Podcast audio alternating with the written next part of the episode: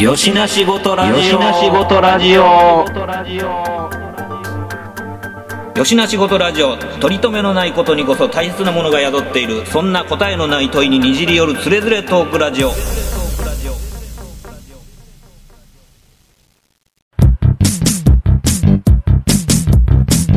なしごと、よしなしごとレディオ。はい、始まりました。よしなしごとラジオです。本日のお相手は私、トミーと、そして今日は新しいゲストに来ていただいております。この方です。どうぞ。どうもちゃんです。はじめまして。よろしくどうぞ。よろしく。どうもちゃんは、僕の大学の時の同級生で、長らく、というか、ずっともう付き合いは続いてます。大学卒業した後もずっと付き合いは続いてて、どうもちゃん自身は、大学出てすぐ、出てって言っていいのかな？出てすぐ、もう。そうやね、もう出てすぐやね。ね。うん、信楽の方で陶芸家をしております。ちょっとその陶芸家がさ、もうこそばよくて。うん、でも嘘じゃない。サクッと、そうですね。うん。嘘ではないもんね。はい。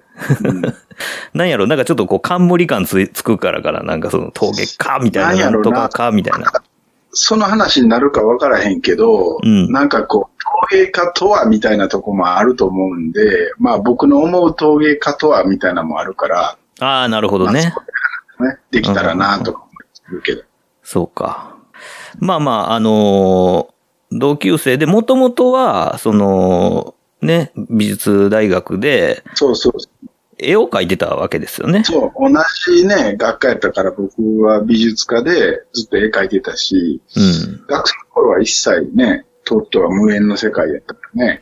そうなんよね。で、みんながやれ、就職活動するだの、なんだのとかっていう流れの中で、当時、どうもちゃんも学校来たりけえへんだりみたいな感じやって。そうやね。そんな中で、僕としてはなかなか急に、信楽行こうか思ってんねんみたいな話になって、でもそれ何回の時やったんかな？何回生かね。でももう、ギリギリぐらいやったような気がするんやけどね。そうかな。でも決めたんがギリギリで、思ってたんはもう2回生ぐらいの時に思ってたんかな。あ、そうなんや。そうそうそうそう。で、僕ついていったもんね、信楽行ってさ、製陶所の門を叩く時に。もうそこら辺の記憶がさ、ちょっとかなりもう、遠い記憶やから。でも、みんなで行ったりもしたよね、確かに、ね。そうそう、行ったりもしたし、で、いよいよもって、あれがなんていうの、面接というか、入社試験になるのかどうかはちょっとよく分かれへんけど、でももういよいよっていう時に、一緒に行った覚えあるよ。ああ、そうやったんかな。うん。冬場かな。冬場やったんかな。一人で行けっちゅう。僕も、ついでにタヌキでも見に行こうかぐらいの感じで行ってたからね。うん。それで、めでたく、信楽の製陶場で働くことになりっていうことですよね。初めはね、やっぱり自分でも続くかよくわからんかったから、もう3年ぐらいおってあかんかったらもうケツ割ってもええかなぐらいのつもりで行ったんだけどね、なんとなく。ああ。だから、その時は、すごい決意を固めて行ってたのも間違いないやろうけど、だからと言ってさ、今から考えたら、若いし、全然、ケツ割ろうが、全然大丈夫やもんね。そうそう。その時に、その会社の人にね、話した時に、3年ぐらい経って、もしあかんかったら、サラリーマンでもしようかなと思ってるっていう話をしたんやわ。ああ、もうぶっちゃけたんや。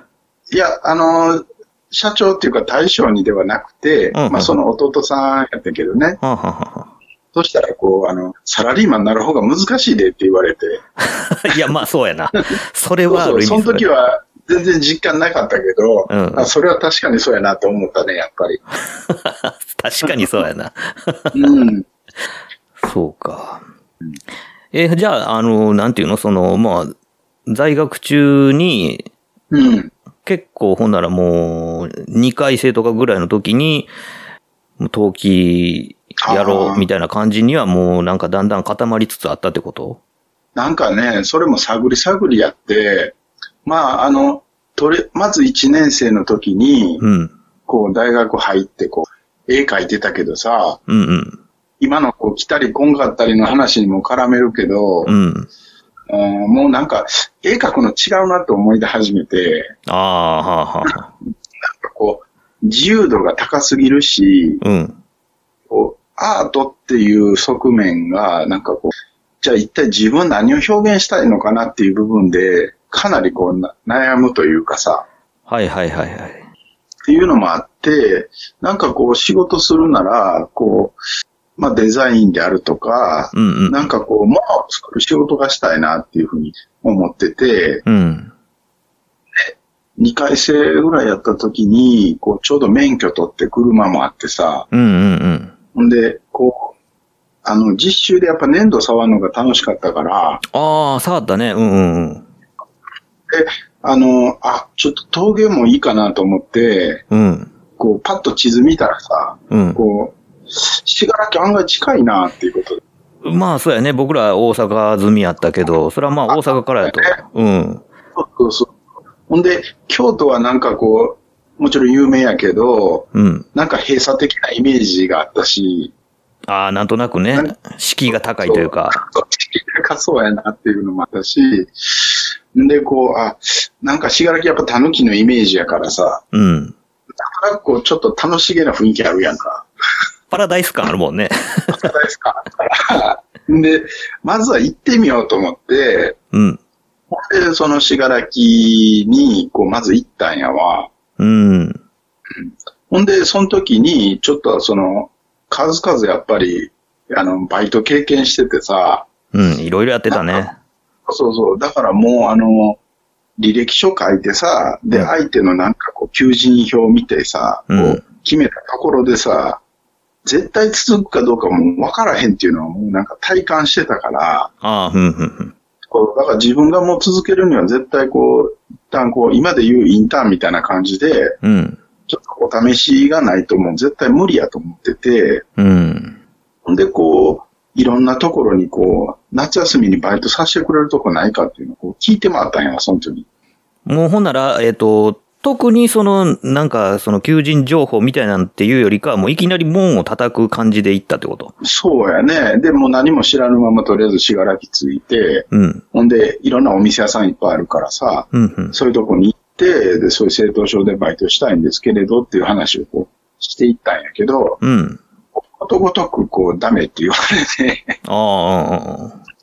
ほんで、その時にたまたま昼飯に入った食堂で、こう、聞いたら、うん、まあ、後僕が働くとこになる生徒証をやったらつてがあるよっていう話で、その時に、生徒証に勤めてる若い子が、そこにこう、夜ご飯食べに来てたよね、毎日。はいはいはいはい。だから、そこなら紹介してあげるけど、その人に言われたのは、まず4回生ぐらいになってから来なさいと。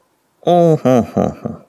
で、名刺をくれて、そういうふうに言うてくれたんやわ。それはもうなんか、大学生がさ、ふらふらって来てなんかバイトさせてくれっていう話に、うん、結構そこまで親身になって聞いてくれるって。そうやね。今から思うね。うん。結構。でももう当時ネットもメールも何もないしさ、その名刺をもうなくさんようにこう、僕温め続けて、うんうん、4回生の夏に、こう、4回生になったんで来ましたって言って、そこ行ってさ。うんうん、忘れてるやんね、多分、ね。そりゃそうやな、うん。でもまあ、じゃあ紹介してあげるわって言って、紹介してもらったんが、僕が勤めることになった生徒書やったよね。で、そこを一緒に連れて行ってもらって、そうやって話したら、じゃあ夏休みおいでって言ってくれて。ああ、そうなんや。うんうんうん、そうそうそう。ほんで、寮みたいなとこもあったから、うん。そこにこう、だから2週間ぐらいかな、ちょっとこう間借りして。あ、じゃあ泊まり込みで。泊まり込みで修行させてもらったんやわ。うんうんうん。まあ、その時にね、こう、なんとなくこう、東京のイメージって僕らも全然わからんやんか、東京の仕事も。わからんねえ。もうなんか寒い来たおっさんがつぼ割ってるイメージしかないやんか。確かに。うん。そうそう。だから、でも行ってみたら、実はそこの政党所に結構若い人がいて、うん。で、やっぱ市民になってくれる人も一人いてさ、うんうんうん、あ、こんな、まあ、大学の延長って言ったら変やけど、うん。やっぱりその新鮮で楽しかったよ。うんうんうん。でまあこれならちょっとと思って、でその4回生の冬に大将にもう一度ここで就職したいですっていう話していったら、じゃあ春からおいでって言ってくれたんや。そうかそうやったんか。うんそうそうだからそのあたりで多分一緒に行ったりしてたんちゃうかな、うん、多分そのタイミングやと思うな一緒にそうそうどんなタイミングやねんっていう話だけどせやんね、うん、そうなんか引っ越しとかも手伝ってもらったんちゃうかなあそうやなうんうんそうそうトラック借りて自分で荷物積んで引っ越ししたの覚えてるわなうんうんうんそうかということはあれやね、もう結構もうまっとうにすごい早い段階からこう独自の就活を進めてたわけやな。そう。しかも無理くりな。うん、まあでもなんかだからいわゆる大学の求人とか、うんうんうん、ああいうのは出なかったもんね結局。まあまあ時代的にそんな当てならへんかったしね僕らの時は。なんか営業とか多かったしな。うん。確かに、ね。まあ近いしもう行って体当たりやみたいな感じやろね。そうそうそう。でもだから話した時に給料いくらとかさ、うん、その何日が休みとかさ、うん、そんなんもう全くわからぬままやったもんね。ああ。そうかそうか。ほんでまあまあそのなんていうんかこう政党所でのまあまあ普通に政党所っていうからにはさ、その一応会社組織的運営になってるから、そうそう。ちゃんとそのお給料もらってお休みもらってみたいな感じやね。そう、ありがたいことにそこはちゃんとこう保険も入れたし、うんうん、給料もボーナスもあったから、うん、まあ割とそういう待遇的には普通の会社と同じやったね。うん。でも会社やったね。そうやね。うん。うんで、まあ、そんな中で、そのなんか、ほんなら、年齢が近い、こう、若手連中で、まあ、なんか、いろいろ、情報交換とかもあったりとかしたんだな。なんかね、そこがね、やっぱりこう、入って1年目ぐらいは、もう本当会社の人しか知らんくて、うん、やっぱ、若い人いる言うたって2、3人やし、うんうんうんで、僕ももう、休みの日は大阪帰って、大阪の友達と遊んでたから。ああ。だからまあ仕事はこうやるけど、そんなに横のつながりがない感じだったんやわ。そこでね、一つしがらきにね、もう今はないんやけど、スケロクっていう食堂があって、うんうん、そこは若い他の政党所の人たちが、こう、夜な夜なご飯を食べに来てたんや。うんうん。こう独身で寮住まいのコーラが多いし。ああ、自炊めんどくさいし、もう食べに行けてな。そうそう。それもあるしね、やっぱ当時忙しかったのとか、あって、まあ残業があったりとか。はいはいはい。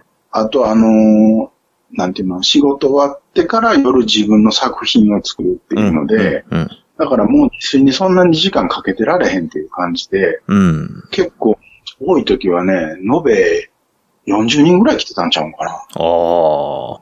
すごい。ちょうど時間で入れ替わりみたいな感じで、うん、誰かが食べたら誰かが出て入るみたいな感じで、あまあ、ないこと回ってたんやけど、だからそこで、他の政党所に勤めてる若い人だと、うん、すごい知り合うことができて、それがね、もう本当にこう、あ、こんなに若いやつおったんやっていうのが、はいはいはい、とにかく大きくて、うん、なんかこう、楽しい時間やったね、そこね。そうか。で、そういうとこから、こう、ちょっとリーダー的な人が出てきたりとかして、うん、で、僕は入ってなかったけど、その若手の陶器の、その、サークルというか、こう、団体みたいな感じになってって、うん、それで企画出演したりとか、うんうんうん、で、年一回にこう、そういう、こう、信楽内での発表の場とかもあって、僕らも参加したりとかしてたね、それは。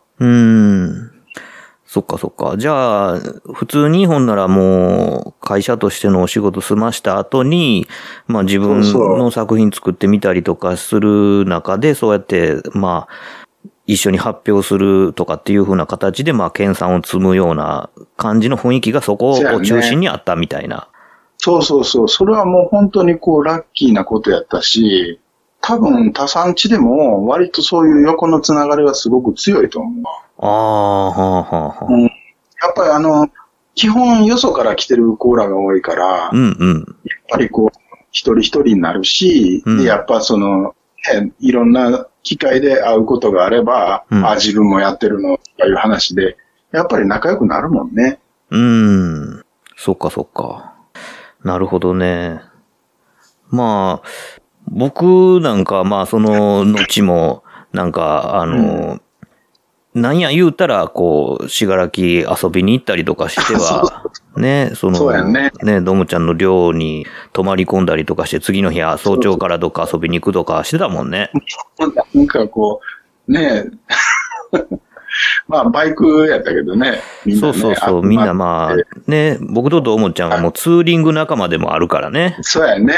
まあ、だから、ずっとトミーと続けてこれたんは、結局、バイク乗ってるからやもんな。うん、そうだね。つながりがやっぱり一番大きかったかな。まあまあ、いろんなとこ行ったりもしたからね。行ったね。結構ね。独身の時はほんまに。で、まあ、そんな中で、まあ、ね、こう、独立に至ったのって何年後ぐらいになるのかな、そっから言うたら。結構遅かって、13年ぐらいしてから独立したんやけど、自分の中で独立しようかっていうのは半分諦めてた部分があって、というのはもう会社の中での仕事が割とこう、自由が効いて、うん、で、こう好きなようにやらせてもらえるようになってたから、なんていうかな、好きなようにやらせてもらえてたから、あえてこう自分で独立してやるっていうところが、こうなんかこう、ピンと来てなかったね。まあ、結局なんで独立したかっていうと、その、僕の師匠である先代が、ちょうど代替わりで、こう、息子さんに変わったんやわ。で、やっぱりその時点で、なんかこう、違和感を感じるというか、別にその息子さんが悪いとかそういうんじゃなくて、やっぱりその僕の師匠はやっぱりその先代やったし、だからまあ息子さんに変わるっていうのはこう、ある意味いいタイミングやったんちゃうかなっていう思いもあったから。なるほどね。それで独立したっていう感じ。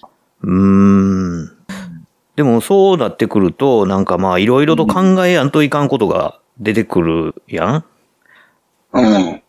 だって全部自分でやらんといかんくなるもんね。そうやね。もうなんかほんまに全部一からやったし、こう取引先とか。だ作るのにしたってさ、こう、まあそんなにこう、だから独立意識してたわけじゃないから。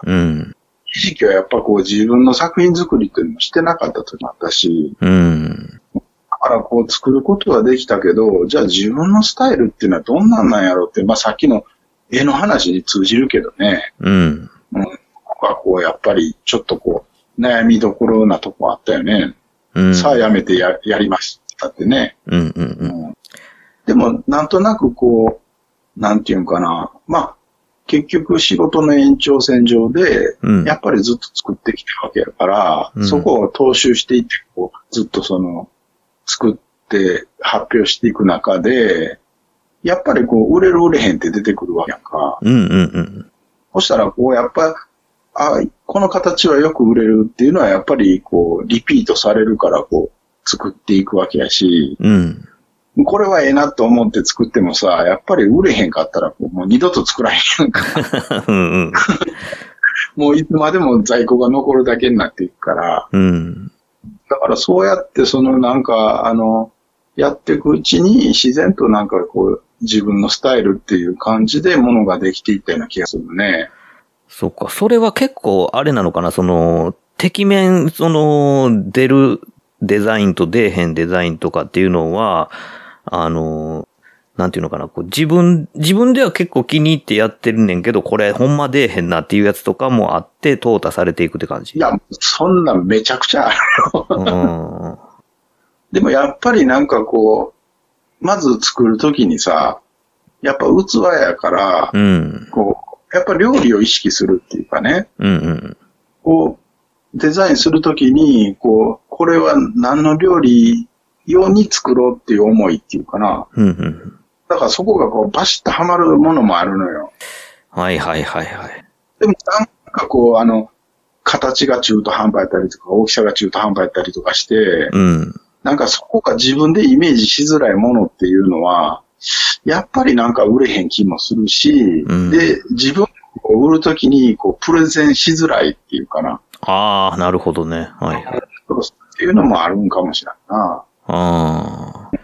なんかそうそう、僕、その、ね、こう、どもちゃんのこう、ホームページ的なもんにこう載せてる写真とかで、うん、すごいいい写真いっぱいあるなと思って見たことがあってさ、それはやっぱりちゃんとその、なんていうか、料理と組み合わさった状態で、その撮った写真とかっていうのが、まあこう、今風に言うや、こう、もう映える感じになってるわけやんか。映えるか。そうそう。で、まあ、そういうなんかこう、ね、こう、食べ物も魅力的に映るし、その器自体もまあ存在感出るし、みたいな感じで、その、そういう写真でバーンって出されると、もうがぜんなんかやっぱり、何のビジョンもなく、例えばまあ、陶器市をほつき歩いたりとかしてても、そういう写真がボンって入ってくると、うん、あ、なんか自分のその食卓に乗った時のこう絵面を想像しやすいというか。ああ、確かにね。その、だから、食卓をイメージするっていうのはすごい重要やと思うんやわ。うんうんうん。だから、並べたりとか、その展示するっていう時にしても、やっぱりその自分が使う時のこうシーンっていうのがきっちりこう、提案できひんと、うん、なかなかこう、売れへんとこあると思うね。そうやね。まあまあ、でも、どもちゃんは結構もう、料理もいろいろ意欲的にいろんなものにチャレンジしてるやん。うん、そうなんかな。うん、まあまあ、自分が食べたいもん中心やとはいえね。そうそうそう。そうやね。うん、でも結構なんか、ややこしいもんとかも作るやん。うん、基本田舎やからさ、こう、あんまおしゃれなもん売ってないやん、結局。そうか。で、外食もそんないいとこないしさ、うん、食べたかったら作るしかないっていう感じなんだよ。でもまあ、そうやってなんか、自分がまあ作ったりとかして、まあ、その、ある程度なんていうんかな、そうやって食に対するこだわりとかもあったりとかするわけで。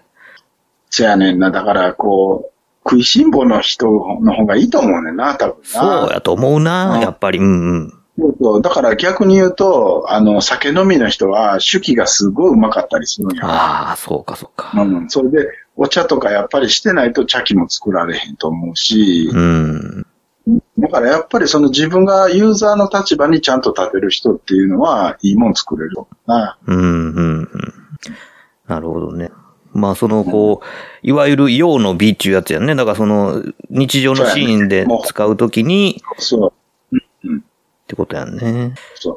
だからさ、そこがこう、なんていうの、まあ別にディスるわけじゃないけど、うん、こう、男ってやっぱりこう、技とか技巧とかにこだわりがちやんか。うんうんうん。こう、テクニックというかさ、はいはいはい、だからこう、中には、だからやっぱりこう、自分のそのテクニックどやっていう感じの器をすごい作る人もいんねんけど。はいはいはい。まあ、それが売れへんは別として、パッと見たときに、これ何盛るんやろっていうのを全然想像できへん人がいるよね。ああ、はいはいはいはい。そうそうそう。なんかやっぱり男ってやっぱりその、どうしてもこう、作ってたらこう自分のスキルとかさ、うん、そういうのをこう、にこう固執してしまいがちやと思うから、うん、なんか逆にそれはもうなんかなるべくこう、冷静に見るようにっていうかさ、うんうん、そういうふうには思ったりするよね。わかるわ。わかるやろ。うん、めっちゃわかる。うん、いやいや、うん、まあ、まあ、僕とどうもちゃんは、まあ、その、なんかこう、バイクのこともよく話したりするからあれやけど、こう、バイクをカスタマイズするときもそうやん。なんかその、そうやな。うん、盆栽みたいに置いといて生えるカスタムしても、なんていうか結局、またがるのはさ、なんか小さいおっさんなわけやからさ。そうやな。って考えたら、そのやっぱり、こう、おっさん込み込みでこうバイクもカスタマイズせえへんかったら、やっぱりなんかこう、ちぐはぐなことになりますよ、みたいなところってあって。うん、だから、そういうふうになんかまあ、お茶碗一つ取ってみても、なんか、うん、なんていうのかな、こう、持った時になんか完成するようなイメージで作れへんかったら、寸分の隙もない皿作りましたって言ったかって、これお前何入れたらええねんみたいなことになったんでは、なんかこう、ちょっとちゃうなみたいな。そうそうそう、そういうことやね。まあでもね、そこはもう、だから、さっきの陶芸家とはっていう話になると思うけど、うん、もう一括りではできへんぐらいこう多様性があるっていうかね。あーはー、うん、だからそれこそこう巻き釜一本で、うん、もうやってる人がいてもう本当に百貨店で個展してさ、うん、なんていうの、ほんまにこう寒い着て仕事してるような人もおるし、うん、かといってそのなんていうの、まあ、僕なんかは割とその地元の問屋さんに卸したりとか、うん、あとその全国のイベントに売りに行ったりとかっていうのをだいたい半々ぐらいでやってんけど、うん、あと、やっぱりなんていうかな、人気作家みたいな感じで、こう、個展一本だけでやってる人もいるし、陶芸教室やってる人もいたりとか、うん、だからその、これが正解っていう道があんまないっていうかね。そうやね。その、うん、まあ言ったら、その、現代刀みたいなところに半分入ってて、もうなんかもはや器かどうかさえもよくわからへんような、なんか、そうそうそう、ゴリッゴリのなんか陶器の板切れを作って売ってる人もいれば、なんか真ん中に刺身でも乗っけるんですかみたいな感じのなんかもう、焼けただれたなんか土の板みたいなやつ売ってる人もいれば、それこそもう綺麗なお皿にして、なんかもう、こんな色どっから出てくんのみたいなやつでお皿を極めてる人もいれば、それこそもう、なんか普通のなんか、どこにでもありそうな感じやけども、これが一番使い勝手いいねや、みたいな感じをすごいいっぱい作ってる人とか、うん、なんか、ほんまにいろいろだもんね、そのジャンルは。そうそうそう。だから独立して思うのは、やっぱりこう、一人として同じスタイルで仕事してる人いなくて。あ、そうか、そうか。で、そうそう、だから収入の得方もみんなバラバラで、だからもうどれが正解っていうわけじゃなくて、うん、やっぱもう自分切り開いた道が正解っていう感じね。なるほどね。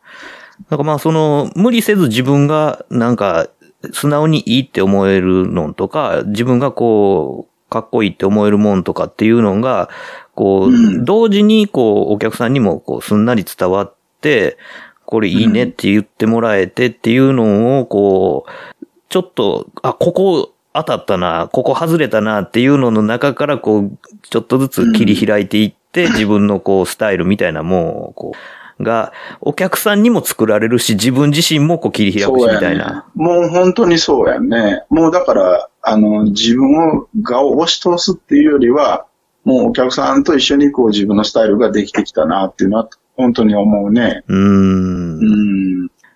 ね、特にそういうなんかこう、イベントとかでお客さんと直に対面して売ったりとかするシーンでは、やっぱりそういうことをリサーチするにはすごい生の声が聞けるもんね。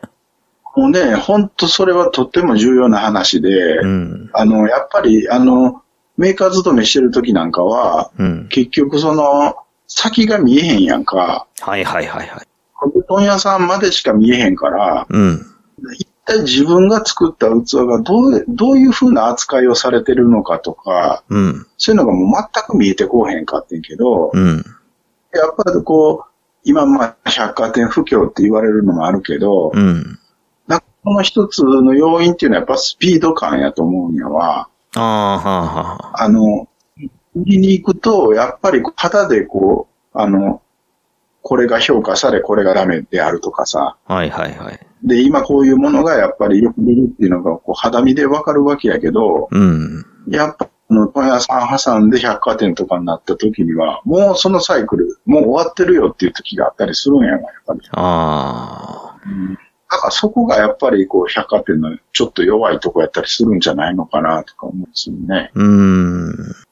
確かに、だから昔はその情報を得る場所っていうのも同時に百貨店だったから、百貨店主導でそのまあ流行って言ったらあれかもしれへんけど、そういうライフスタイル自体も百貨店が発信してたっていう側面があったかもしれへんけど、今や百貨店以外からそういうなんかライフスタイルを発信するものがいっぱいありすぎて、百貨店の方が後になってるからね。そうやね。だからインスタなんかは特にもう分かりやすい例なんちゃうんかな。うんうんうんうん、だからね、最近こう催事みたいなんでも、例えば今僕らがやってるみたいなこうクラフトイベントみたいなのをちょっと取り入れてるようなスタイルで百貨店がこう企画してやったりしてたりするんやわ。ああ、はあ、なるほど。だからやっぱそういうこう野外イベントとかクラフトイベントとかを百貨店自身がこうなんていうかな、ライバル視してるというか、うんうんうん、やっぱりそこにこういかにこう近づけていくかっていうのを最近は百貨店がもうすり寄ってきてるところはある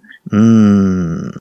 だからもう完全に生産者とその消費者がこうダイレクトにマッチングしてるっていうのがそこにまあね、そういうイベントとかそういうこうね、こう投機地的なところでは展開してしまってるから。そうそうそう。もうだって本当どんだけあんねんっていうぐらいあるもんね、イベントってね。で、また、今やもうほんまにそのライフスタイル一つとってみても、もう多種多様やん。そうやね。うん。もう実際、なんていうの、店舗行って買うっていうよりは、もうネットで、まず、まあ調べて買うとか、うん、もう基本、商品の検索っていうのはもうネットありきになってきてるもんね。ああ、うん。じゃあもうネット上でこう映えてるやつからもうどんどん行ってまうって感じになるよね、どうしたって。なるよね、どうしてもね。よしなしごとれよ、よしなしごとれよ。なんかそれでいて、やっぱりその、貪欲にそういうこう自分にフィットするものとかいいものっていうものに、出会いたいって思う人がやっぱそういうイベントとかにこう足を伸ばしたりとかするっていうわけやから、やっぱその人たちのこうアンテナにこう引っかかるようなもんっていうのをこう、まあ送り手としてはこう、どんどんこう、半歩先ぐらいでこう発信していくみたいな。あんまり先行くとあかんし。確かにね。うん。だからやっぱ自分もそういうライフスタイルであるとか、こう物を使うこととか、まあなんせそのユーザー側の目線で楽しむっていう部分がないと、あかんのかなと思うけどね。だから自分が楽しんでるものをやっぱり共感してもらうっていうか、だからそういう思いっていうのは結構だから結局物を作って悩むときに、こう、自分が何が好きかとか、で、こう、自分やったらこれちゃんとお金出して買うかなっていうような判断基準で作ってるような気がするね。そうだね。だからその自分のその感覚が、そのお客さんとこう、乖離しないように常にこう、なんていうかな、こう、客と実際に対峙しながら、こう、自分の立ち位置みたいなもんを、こう、修正かけ持って考えていかなあかんってことだよね。そうやね。だから、なんていうか、その、客からかけ離れてどんどんプロフェッショナルになるっていうのは、ちょっと違うプロフェッショナルになってしまうのよね、だから。そこがちょっと違うプロフェッショナルになってしまうね。まあ、そういう部分も必要やねんけどね、あまりにもこう迎合しすぎるっていうかさ、まあ、これもディスるわけじゃないけど、やっぱりこう、一つのものが流行ったらみんなこう、それに飛びついていくっていうかさ、割とこう、だから、作家の方でも、もう一つこのインスタとかでこの人のこういうのが流行りってバンってなってきたらさ、もう日々のイベント行ったらそればっかりになってたりする時あるんやわ。あだからやっぱそういうのを見てると、その今半歩先を行くっていうのと同じやろうけど、うん、なんていうかな、一つはやっぱりそういうものに頼るんではなくて、こう自分の感性を信じるというか、うん、それやっぱりその自分が楽しむというか、うん、だからやっぱりそういう部分も必要やなとは思うけど、そんなには意識してないかな。結局はなんかこう、例えばこう、今流行りのこんなものと思って作ろうと思っても、結局それにはならないというか。ああ、その、でけへんっていう部分もあるし、自分やったらこうするっていう。そうそうそう。だから自分のフィルターを通して、やっぱ出てくるものっていうのは、やっぱオリジナルであったりするよね、結局。うんうんうん、なるほどね。だからそこは、なんていうかな、無理して合わせにいかないっていうこと自体が自分のスタイルを、こう、後から、まあ、補強していくことにもなるみたいな。うんうん、そうそうそう。あとなんかこう、デザインのその、元となるようなものを、なるべくこう、初期から拾わないっていうか、例えば骨董品であったりとか、うん、なんかこう、まあ、極端な話、テクノ部品であるとかさ、うんうん、なんかこう、日常で自分が興味のあるものとか、そういったこう、世界観とかからこう、引っ張ってきて、時に落とし込むっていうようなのを割とするかな。その方が楽しいよね、なんとなく。なんかそういう意味でも、なんかまあいろんなところにこう目鼻をこう利かすというか、なんかいろんな、趣味的にいろんな好きなもんをこう見たり聞いたりしとくっていうのは何がしかの肥やしになってるってことやんね。なんか結局こう、そんなつもりで趣味してなくても、うん、趣味ってなんかこう、回り回っていろんなことにこう、つながっていくっていうか、うん、そんな気はするよね。うん、全然関係ない。だけど、今だから、キャンプ好きで、うん、もう今もう、大流行りのソロキャンをでやったりしてるけど、ソロキャン用に、こう、陶板のプレートを作ったりしたんよ。そうやね。僕、この間そこに遊びに行った時に肉持って行って。肉焼いたね。ね、でっかいステーキ、なんか、笑けるぐらいでっかいステーキ持って行って焼いたれと思ったら、めっちゃうまくて焼けたもんね。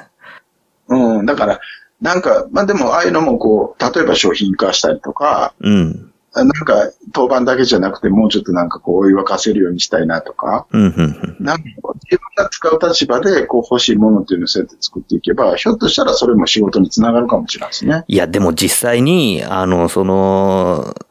鉄板でさ、キャンプ用に持っていく鉄板で、なんかもう、分厚い鉄板とか売ってたりするやん。持ってるけどね。なんか鉄工所が切った切りっぱだけのやつとかでもさ。クソプレスみたいなやつね。なんかそんなんとかでも、要はまあ、確かにまあ、分厚い鉄板やったら熱ムラないし、補熱してくれるから、なんかこう、いろいろはかどりますよみたいなのはまあ、わかんねんけど、なんかそれを、キャンプっていう、ちょっとまあ、非日常のシーンで使うっていうことが、ほんまやったら、あんなもん重たいばっかりでさ、なんか、それしかでけへんし、なんかその、最小限の荷物でどうこうしようっていうキャンプの中においてはさ、ほんまは邪魔なもんというか、あんまりなもんやんか。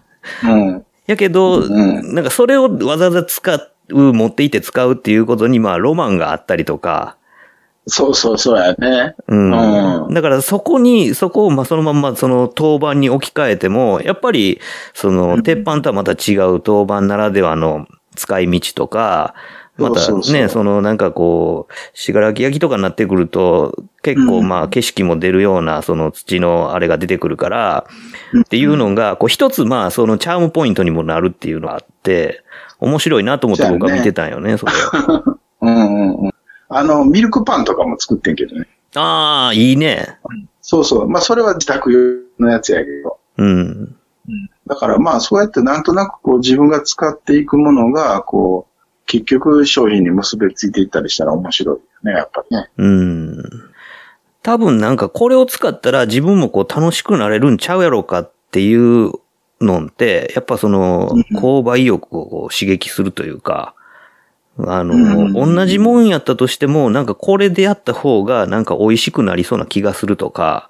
そうやんね。その、なんかこう。なりそうな気がするがめちゃくちゃ重要やもんね。確かにね。だから、逆に言うと、なんか食器以外のもんとかでも、なんかこう、作れたらいいなって思ったりする時もあるけどね。それこそなんか、だから、バイクのね、エンブレム陶器で作ったりとか写真作ってたな。そう。たまにだから、お店とか行くと、これ作れんちゃうかなと思ったりする。いや、面白いよな、ほんまに。そうそう。逆になんか、うちは電気窯なんやけど、温度設定ができるから、ちょっとなんかピザ焼いたりできへんのかなとか。いや、なんかさ、一番最初の窯開きの時にさ、なんかピザだか焼いてたよね。いや、焼いてたかな？そうだったっけ？それはしてないと思うな、多分。そうやったっけ？別のとこやったかな。なんかそうやって、なんかこう、まあ、一番さ、そのなんか本人がまあ楽しんでやってるみたいなところっていうのが、実は透かし見えるぐらいの方が、こう、そのユーザー目線では、わかるわかる。なんか、自分もその楽しいのにこう、お裾分けいただこうみたいな感じになる、気持ちになるっていうのは、すごいプロモーションとしてはなんかいいなと思って。だからやっぱりそのテンションっていうか、この楽しむ気持ちみたいなのを、やっぱりこう、ちゃんと持っとかんとあかんかなっていうのはやっぱ思うよね。なんかこう、個展前とかで、こう、ああ、こんなん作らなあかんとか思って、こう、ひねり出すようなものっていうのはやっぱりいいものじゃなくて、なんかこう、普段仕事してるうちに、これ蓋つけたらこんなんなるやんとか、なんかこう、はっとひらめくようなそういったものの方が、やっぱりこう、いいものやったりするよね。なるほどね。いや、でも、なんか、まあ、僕の面から見ても、その、もちろんね、その、こう、どもちゃん見とったら、なんかこう、楽しそうにやってるっていうのもあんねんけど、同時に、まあ、なんていうか、こう、しんどいこともあんねやろなっていう風に見えるときも、まあ、同時にある。けども、なんか、基本的には、やっぱり、遊ぶように、働くというか。そうやね。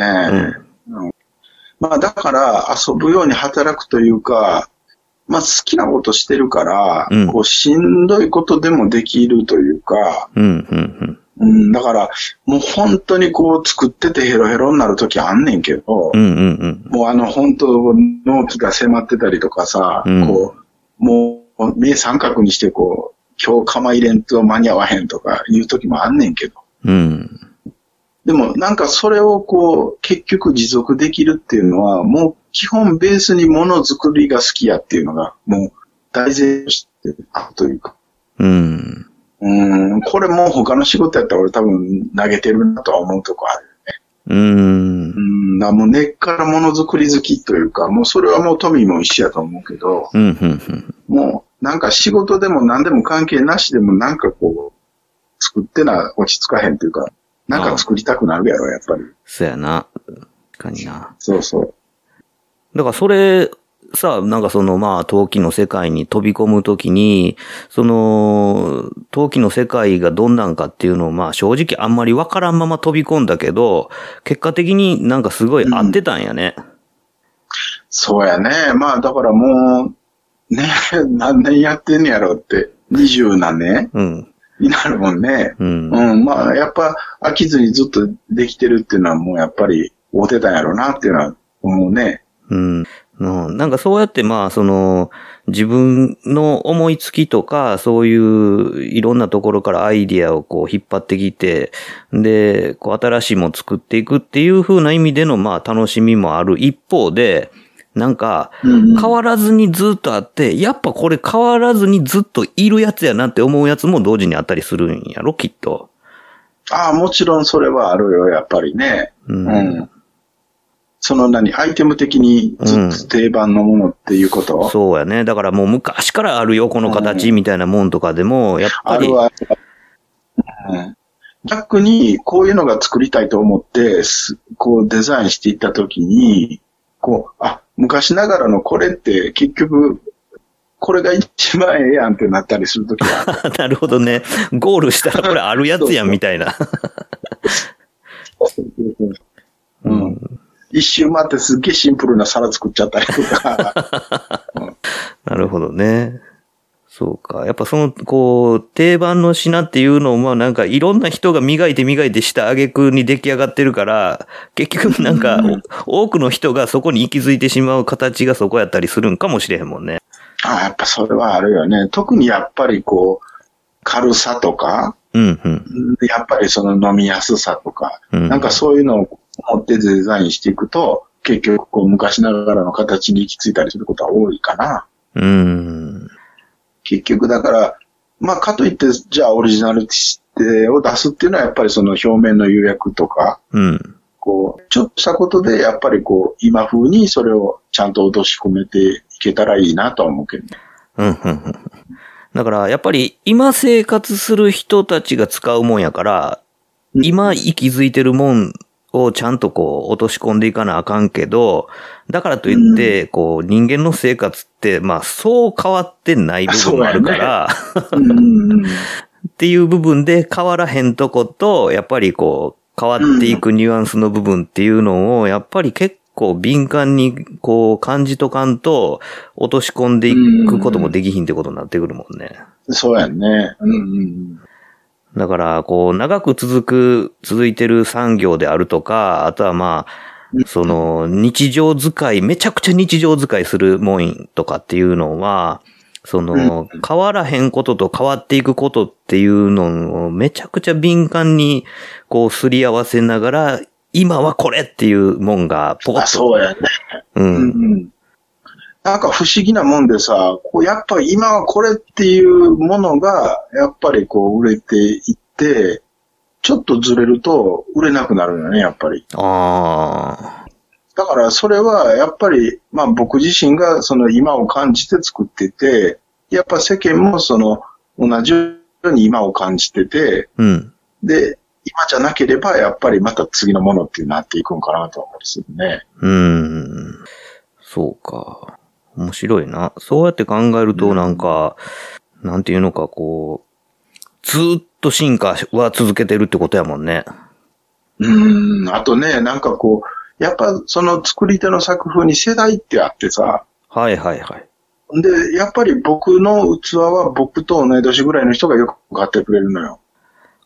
やっぱりそう感じるところってやっぱ年代。そう。うん、逆に、だから例えばまあ僕らより上の人が作ってるような器で、うん、まあ僕らからしたら失礼な話だけどちょっと古いなとか思うようなものがあったりするんやけど、あでもそれはやっぱりその年代の人が買うのよ。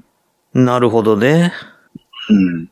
そうそう。逆にもっと僕らより若い世代で、そんなんちょっと子供っぽすぎひんって思ったりするようなものは、その年代の人が買ってたりとか。ちゃんと住み分けてねんな。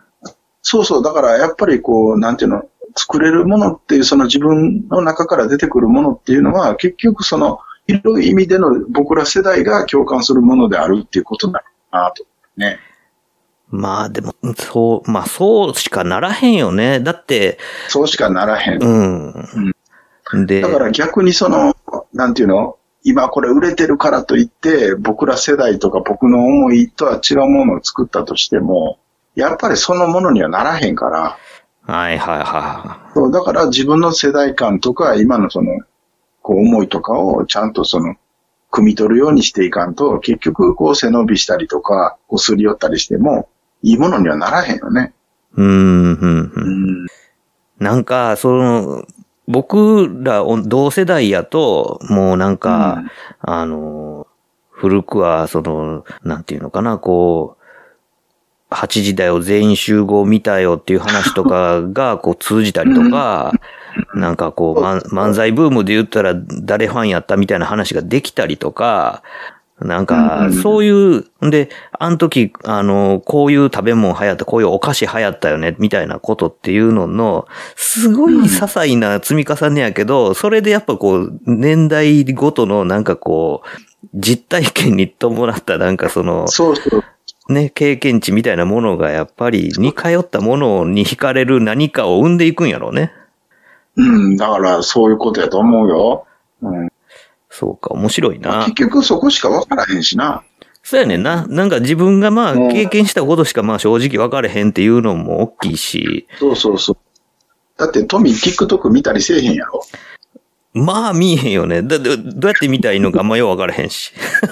だからまあそういうことね。うん。まあそうやね。まあ。ギリギリだからお笑い第7世代に追いつくか追いつかへんかぐらいな感じやけど、うん。あ、なんかでもあれかな、歌とかが一番あれなんちゃう？わかりやすいんちゃう？まあでもそうやろうな。一番なんかこうビビッドな時にどんなこうカルチャーにさらされたかっていうね。そうそうそう、浸ってたか。うん、なんかこう、天のウキウキウェイクミーアップとか聞いたらちょっとテンション上がるやんか。確かにな。それと同じやね。うん。そうやね。なんかそういう、なんかまあ、一見関係ないようなもんの中のニュアンスが、やっぱり、なんかやるときにはどうしても出てしまうんやろうね。うん、うん。あ、でもそうやと思うわ、本当にね。うん、なんかまあ、それは、その、なんていうか、まあ、完全にその世代に、こう、引っかかるフックになってるし、それがこう、自分がアウトプットできる、こう、なんていうか、スタイルの一つになるわけだから。そうそうそう。もうそれしか持ってないもんね、結局。うん。無理したって出えへんもんね。出えへん、ないもんだって。うん、でも、ざくっと、まあなんか僕だからその、割と、まあ開けずにどうもちゃんとはずっとこう、付き合い続けてるけど、まあ、こうやって、こう、改めて、こんな話を、こう、することなんて、まあ、なかったわけで。ないね。まあ、だって、仕事の話、ほぼせえへんもんね。うん。まあ、大体、車かバイクか。そうやね。車かバイクぐらいしかないもんね。ね。ちょいちょい、まあ、アニメの話するかどうかぐらいな感じで。そうやね。まあ、でも、僕、その、どもちゃんが、その、昔、じゃりんこちえ、の話とかしてたやん。うん。まあでも好きよ。うん。やんか。だからその、僕、だからじゃりんこ知恵をこう、再び、ちゃんと見たのはさ、僕、どうもっちゃんのおかげやからね。あ、そうなの。うん。それまではさ、なんかまあ子供の時は見てて、ちょいちょい再放送するのを見たりとかしてたけど、なんかまあ、それほど、なんか、って感じで見てたけど、こう、どうもちゃんがすごい、こう、じゃりんこ知恵のことをすごい言うからさ、ちゃんと見てみようかなと思って見て。言うたらなーって感じだけど。いや、どうもちゃん結構さ、僕の中にはこう、いっぱい名言を残しててさ。あ、そう。うん。高畑作品やもんな、結局。そうやんな。まること。うん。そうなのね。どうもちゃんからいろいろこう教わったような気がするな。どうなんやろな。なんやっけ、なんかどうもちゃんがさ、昆虫の話したやんか。それな。うん。虫は生きてんじゃない、動いてるだけやっていう名言を残してるやんか。名言ない。僕さ、それすげえ衝撃でさ、学生時分にさ、どもちゃんがなんかもう、あの時なんかこう、タバコスパスパ吸いながらなんか虫ながら別にもう動いてるだけで生きてるんじゃないね、みたいなことをこう言い放った時に、うわ、すげえって思ったもん。何を思ってそんなこと言い出したのかよくわからへんけど。よくわからへんけど。そうそう。なんかそういうなんか、謎のなんかこう名言をいっぱい僕の中には刻まれてるけどな。まあでも。まあな、長い付き合いもんな、でも本当に。いや、ほんまにね。いや、だからこう、思えば遠くへ来たもんだじゃないけど、こう、そうやって、なんかこう、学生の時に、こう、一年発起して、まあ、あかんかったらやめてもいいわ、みたいに思いながら、こう、始めた、その、まあ、焼き物の世界でさ、今、こう、改めて、ふわって振り返ってみてさ、なんか、思うとこある？なんか。思うとこ？うん。そうやな、だから、この先どうしていくかな、っていうのは思ったりもするよね。で、やっぱりその、なんていうの、こう、まあ今はさ、こう商業ベースに乗るような器を作って、やっぱりこう、販売していってるわけやけどさ、やっぱそこが忙しすぎて、こう、作品的なところっていうのは全然やったりするからさ。ああ、はいはいはい。だからなんかやっぱり、そういう部分っていうんかな、もうちょっとやっぱり入れていきたいなっていう思いはちょっとあったりますかな。その自分の中のその、まあ作品像みたいなものを、と向き合う時間っていうか。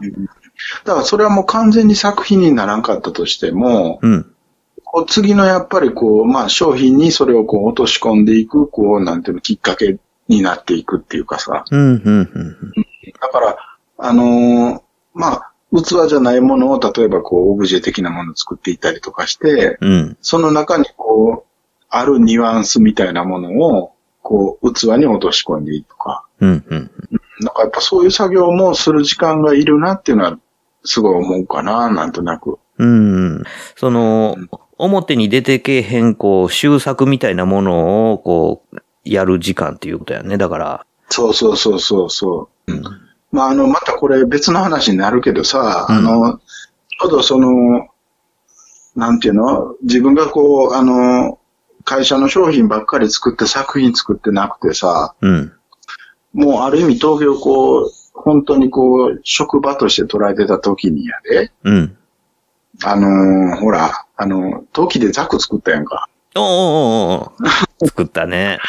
あれがさ、結局はその、一番初めのスタートは、こう、石膏で型を作る。まあ、それが割とこう、陶器ではこう、重要というか、日常やねんけど、型に粘土を当てて、こう、成形していくっていうのは、こう、作り方として、割と日常なんやけどさ、型作りのこう、スキルアップみたいな、として、こう、どこまでこう、なんていうの、型の原型を追い込めるかっていうので、で、その時に、こう自分がこう欲しくて金払って買うものは何やろうって思った時にザクが出てきてる。いや、あれさ、めちゃくちゃかっこよかったもんね。そう、ザクを陶器で作ろうっていうのが、こう思いとしてスタートになってるんで。その時、内田さんとね、僕の知り合いだからね。そうやね。だから。サイゼリアよって。させてもらってサイゼリアミーティングしたね。だから、まあ、あんな複雑なもんでも、こう、できるんや、みたいな、すごい驚きでもあったよね。だから、ワンオフで、なんかこう、持って削ってっていう風にして作るんじゃなくって、まあ、その、型押しで作るっていうスタイルで、あんだけのこう、再現度高く作れるんやっていうのは、結構びっくりやけどね、ほんまに。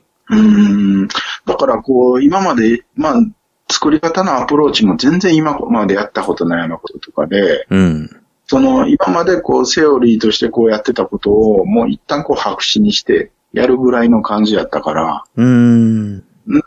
すごく今でもこう、やってよかったなとか、勉強にもなってるし、なんやったらザックの時使ってた釉薬、今でもこう、商品でこう、動いてるし、ね、グリーンな。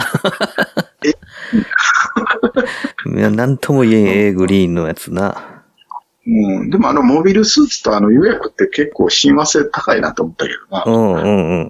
いや、ほんまに、あれは実物見たらほんまうなるしかなかったからな。だからそういうことまたしていきたいなって思ったりする。なるほどね。いや、そういうなんかまあ、本気でお遊びをしてみたりとかする中で、なんかヒントが生まれてきたりするってことだよね。やっぱりでもこう、なんていうの、今までの技術に甘んじてるというかさ、そのやり方とかがこう、定番化していって、こうずっとこう同じ作業をやっていくってなってくると、やっぱそこのこう、なんていうの、スキルアップっていうのありえへんからさ。例えば古典であるとか、そういうなんかこう、自分の中で作品的なものを作るっていうのは、もうやっぱりこう、バーンとスキルアップする、こう、ポイントにはなるんやなと思うけどね。まあまあ、でもほんまに、まあ、こういう仕事っていうのは、ある意味だから、その、年を重ねるにつれて、じゃないとできない仕事っていうのもどんどん出てくるわけで、だから、そう考えると、ずっと進化し続けれる仕事でもあるってことや。そうやね。だから楽しいんやろね、結局ね。確かにこういろいろその体力的にしんどなったりとかっていうのはまあそれは仕方なし出てくることではあるけども、でもまあそんな制約の中でできることっていうのがまた新しいスタイルを生むんかもしれへんしね。そうそう。本当にその通りやんね。もう物理的にこれ作られへんから、いかに手を抜くかっていうなってくるかもしれないしね。うん。うん。まあそこからおもろいものが生まれるかもしれへんからね。うん。なんか職人の世界ってさ、もう結局こう、スピード勝負っていうか、うん、もう結局頑張って50個しか作れへんものを100個まで作るようにするには自分をこうスキルアップしていくしかないっていうかさ、うんうん、そこでこうなんていうの便利な機械があるわけではないからね。そうやな。そうだから自分が便利な機械になっていかなあかんわけで。そうそう。だからこれ。結局手書きで作ってんのみたいな話だったりするやん。なんか。うんうんうん。うん、まあ、いかに容量よくするかっていうことやもんね。うんうん。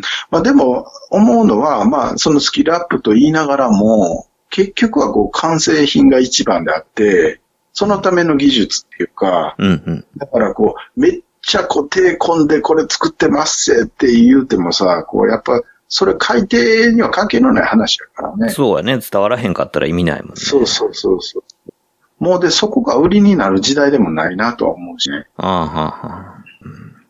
そうか。だから、なんていうんか、まあ、伝統産業サイドの仕事ではあるけども、なかなかこう、ライブ感、ドライブ感のある仕事やってことやね。うん、そうやな。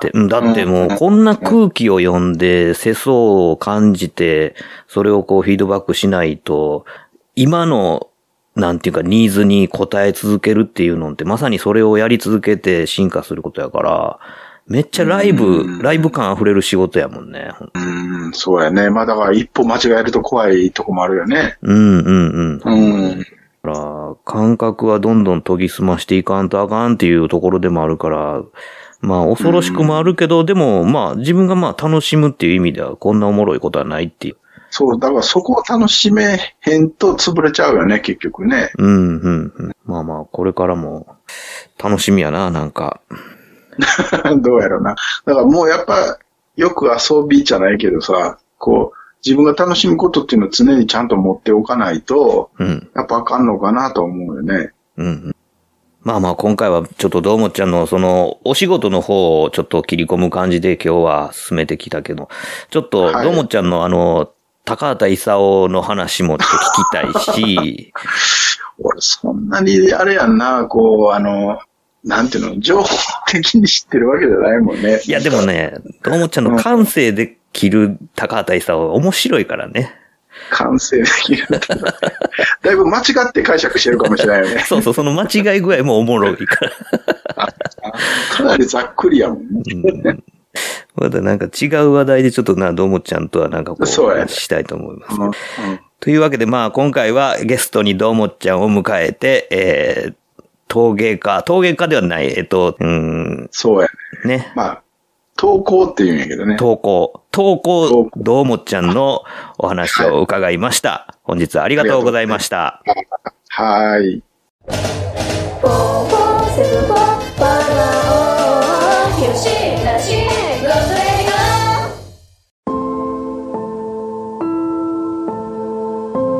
よしなしごとラジオではお便りを募集しております。メールアドレスは 4474510@gmail.com 数字で 4474510@gmail.com まで質問、ネタ、ご意見何でも構わないのでどしどしお寄せください。というわけでよしなしごとラジオ今回はこれまで。続きは次回の講釈でよろしく。